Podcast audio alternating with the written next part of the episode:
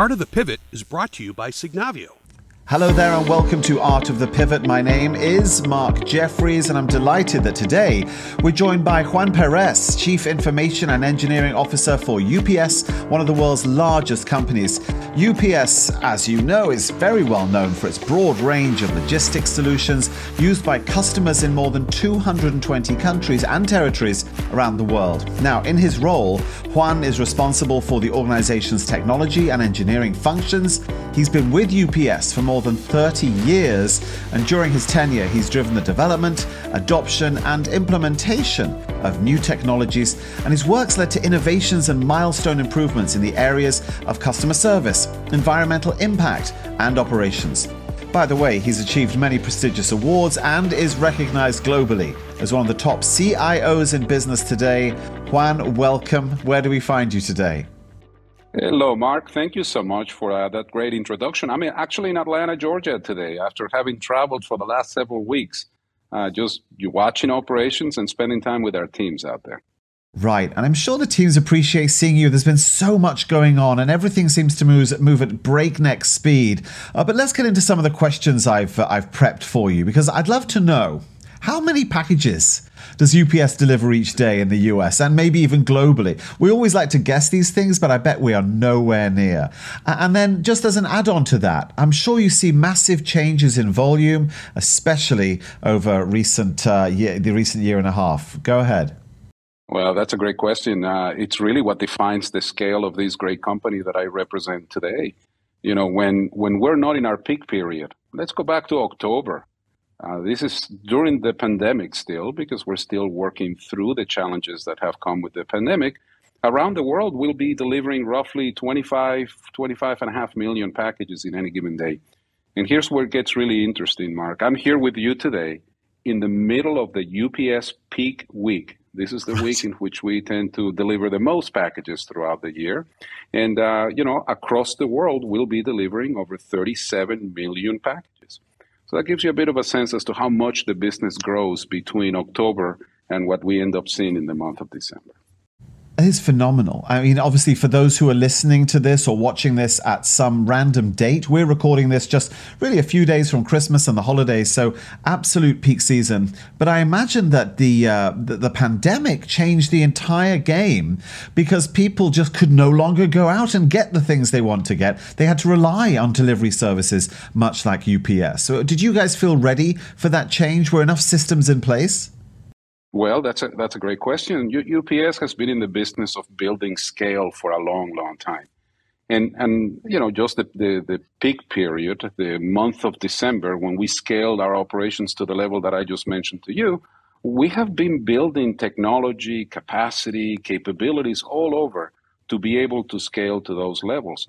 So, of course, when the pandemic hit uh, hard last year, somewhere around March, April of last year you know, we knew how to scale. It took a little bit of time to actually get to that level in the middle of the year, but we actually knew how to scale. And the majority of the, the work we had to do, Mark, to scale was more than anything else bringing in people that could use our systems, our capabilities, our capacity to be able to support our customers. And we've done it really well.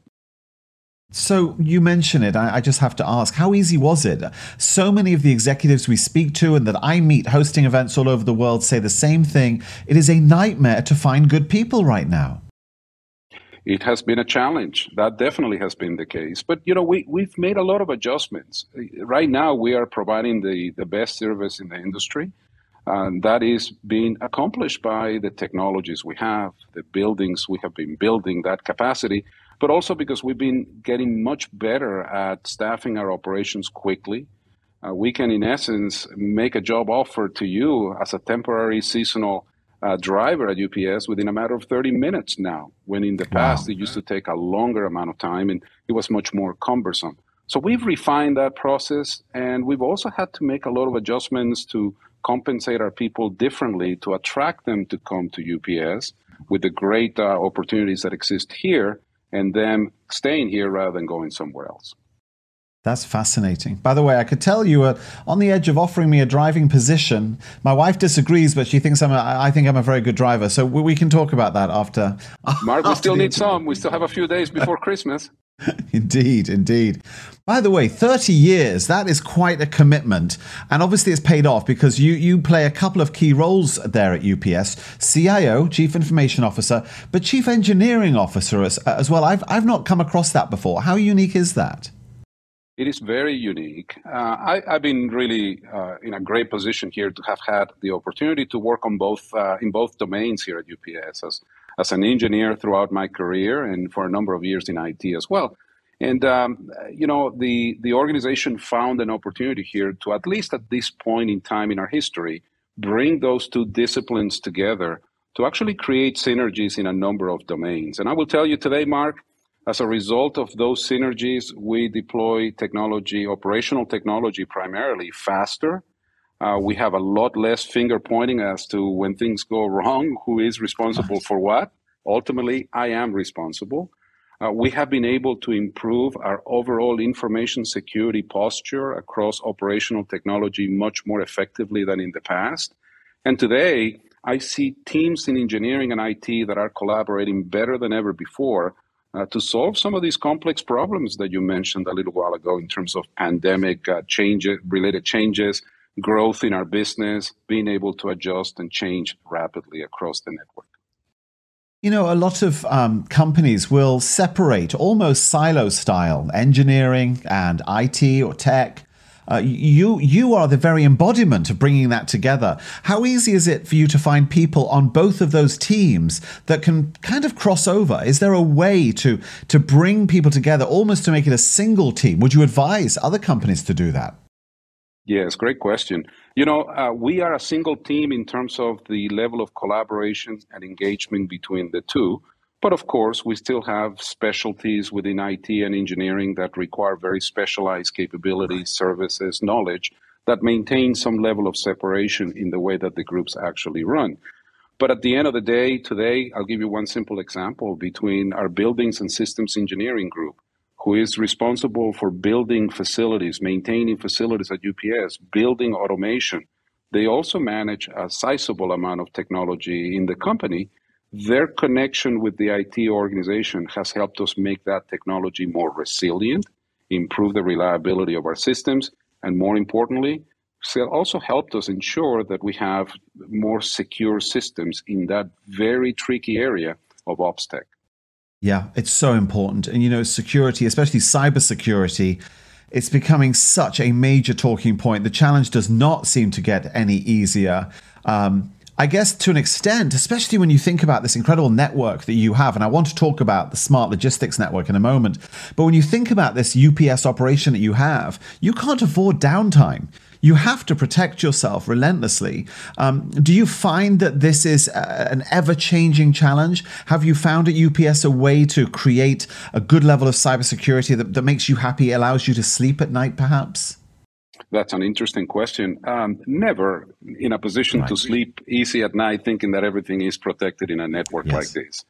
Uh, but we, we have definitely prioritized information security in our business, Mark.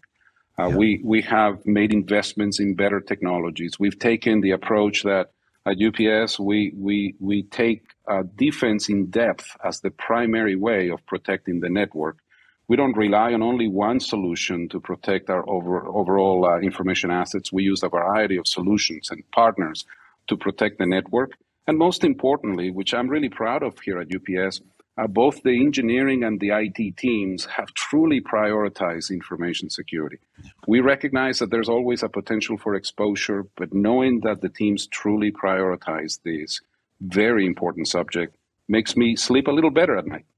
Of course. And also, I think part of the challenge is is allowing your own people to understand the incredibly important and responsible role they play in also protecting the organization. And i have a feeling that's something you uh, you get out as a message very often.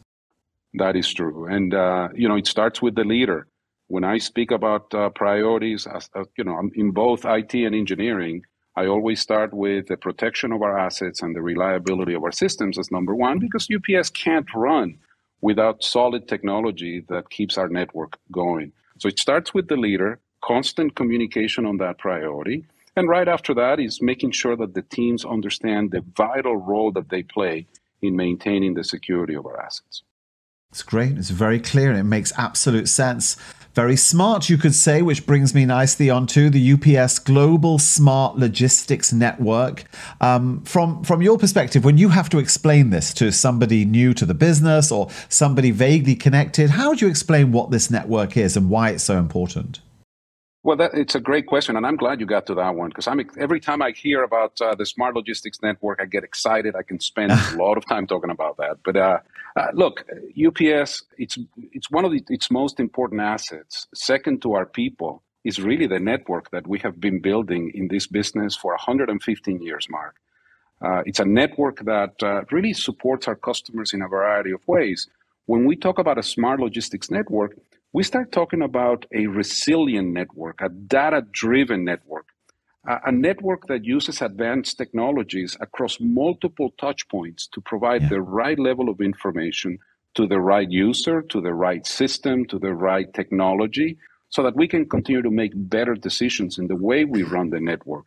And it's a network that uses a series of optimization solutions to constantly improve the way that it runs reduce our costs, uh, find ways to continue to improve the way that we op- that, that we route our drivers, that we route the movement of packages across the network, finding ways to constantly find ways to reduce the amount of time that it takes to move packages across the network.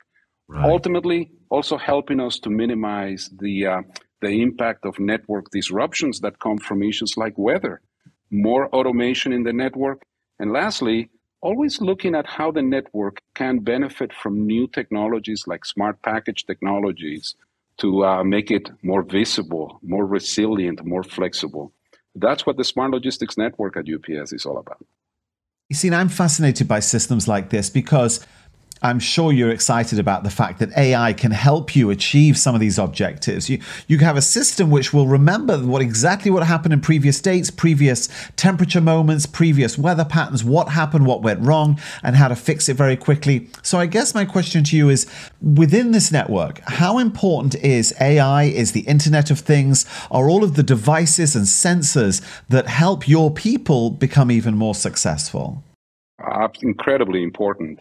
Uh, we have a strong analytics uh, practice in the company, one that has been formed over many, many, many years.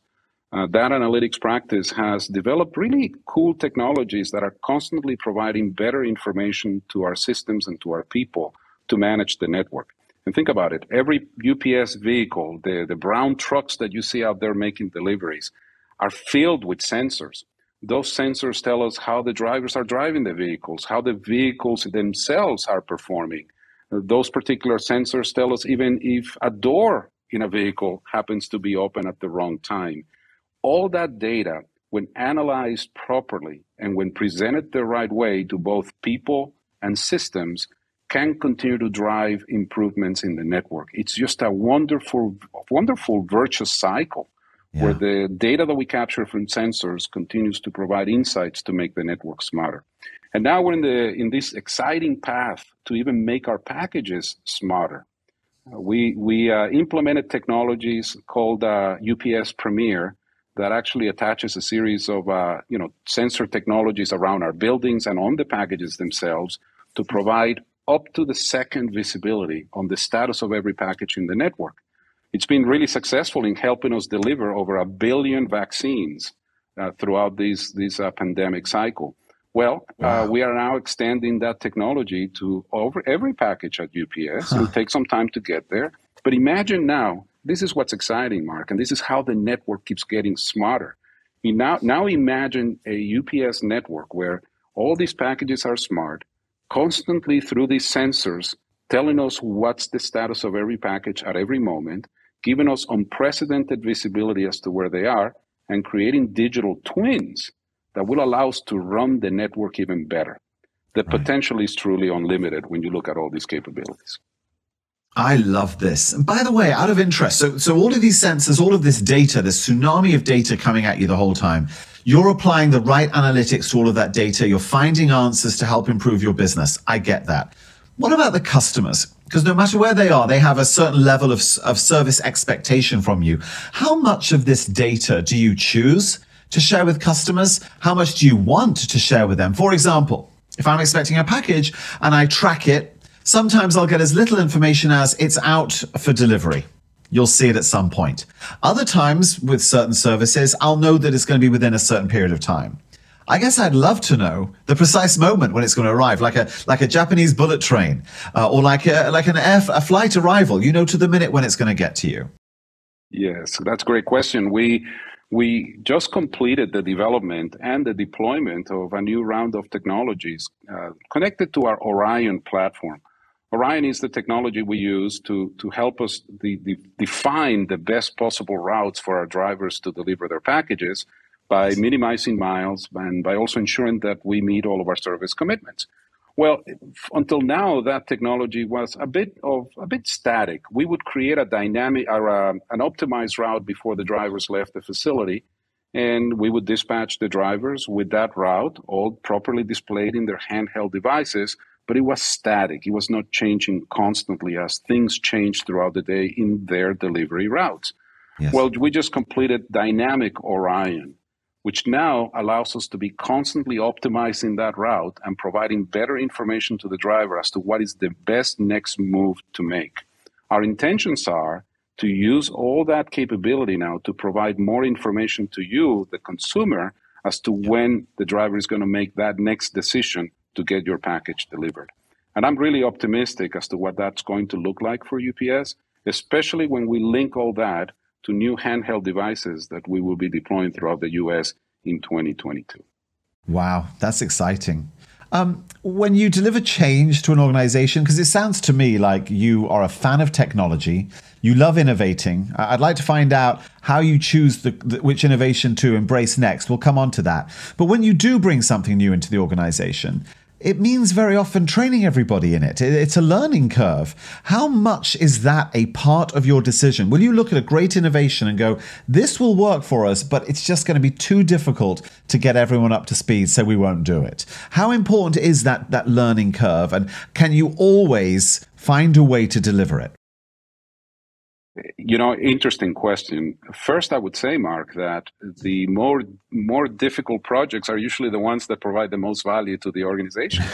right. And, and, if you truly are committed to creating value to the company, uh, you need to accept the complexities and challenges that come with developing and deploying technologies like this.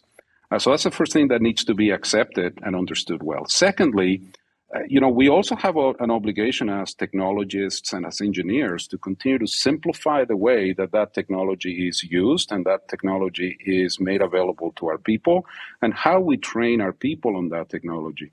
So we have this constant uh, search for better, simpler, easier ways to deploy technology across the company. Very important that we do that.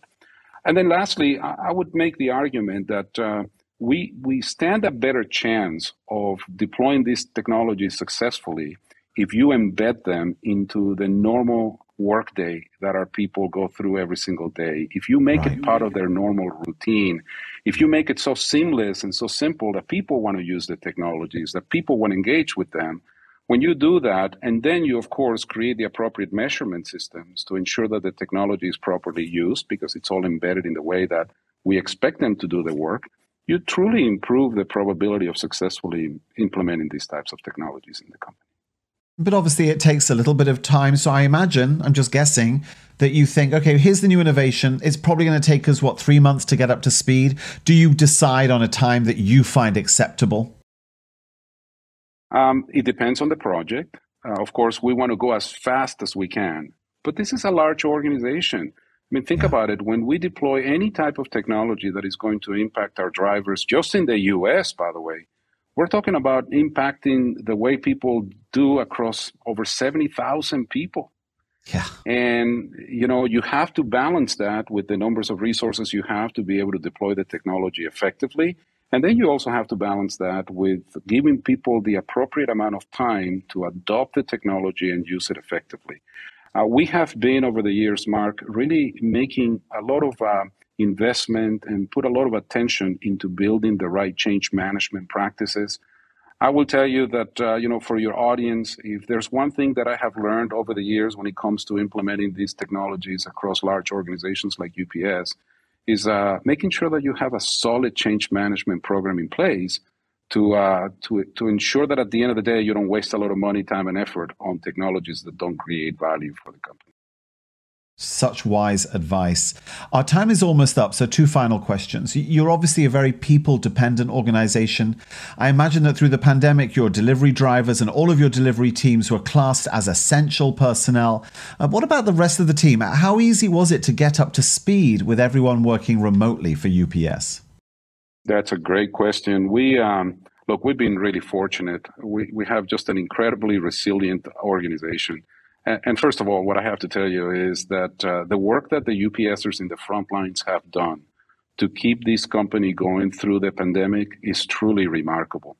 The commitment that our people have had towards helping and supporting our customers is is just like like no other. And I'm really proud to represent them on this uh, on this discussion with you today. Uh, the rest of the team has been equally vital to running UPS. We moved over 40,000 people to remote working from one day to the other. Wow. And um, we we did it as a result of first of all having the right technologies in place over time to be able to support this type of an event. Uh, I give all the credit in the world to my technology teams who were diligent in making sure that we built the right platforms to support remote working, working before and after the pandemic, and of course being able to turn all these folks onto remote working very quickly. And then secondly, I would make the argument that uh, you know, our people adjusted to the change very quickly. And they recognized that to support all those great UPSers that were in the front lines delivering packages day in and day out, we needed to make sure that we did our jobs in the uh, back end to protect uh, to protect the business and ensure that we did well for our customers. Yeah. I think a lot of people around the world are very grateful for the work you and your amazing teams did, especially during the pandemic. Last question then. Looking ahead to the future, you love innovation. I can see that. I would love to get a glimpse into the future of package delivery in your your business. Will we see drones delivering packages onto our rooftops? Will we see robot dogs coming to the front door? What what lies ahead? Well, it's a great question. You know, our, I always go back to first making sure that we do right what is most important to UPS. And what is that? Well, continuing to make our network smarter, uh, making it more elastic, make create a network that through automation uh, continues to be more effective at healing itself when there's a disruption in the network of any kind being in a position where the network itself makes the appropriate decisions to, to correct itself and that it's flexible enough to address any problem any issue that our customers may have any type of solution that our customers may need that's really important and mark to do that we're going to take advantage of everything that's out there uh, from more sensors, uh, smart packages in our network. Uh, of course, the use of technologies like drone technologies, we're still uh, working in, in, in, that particular domain. We're testing additional solutions. We believe that there will be a place for drones to be used in the network.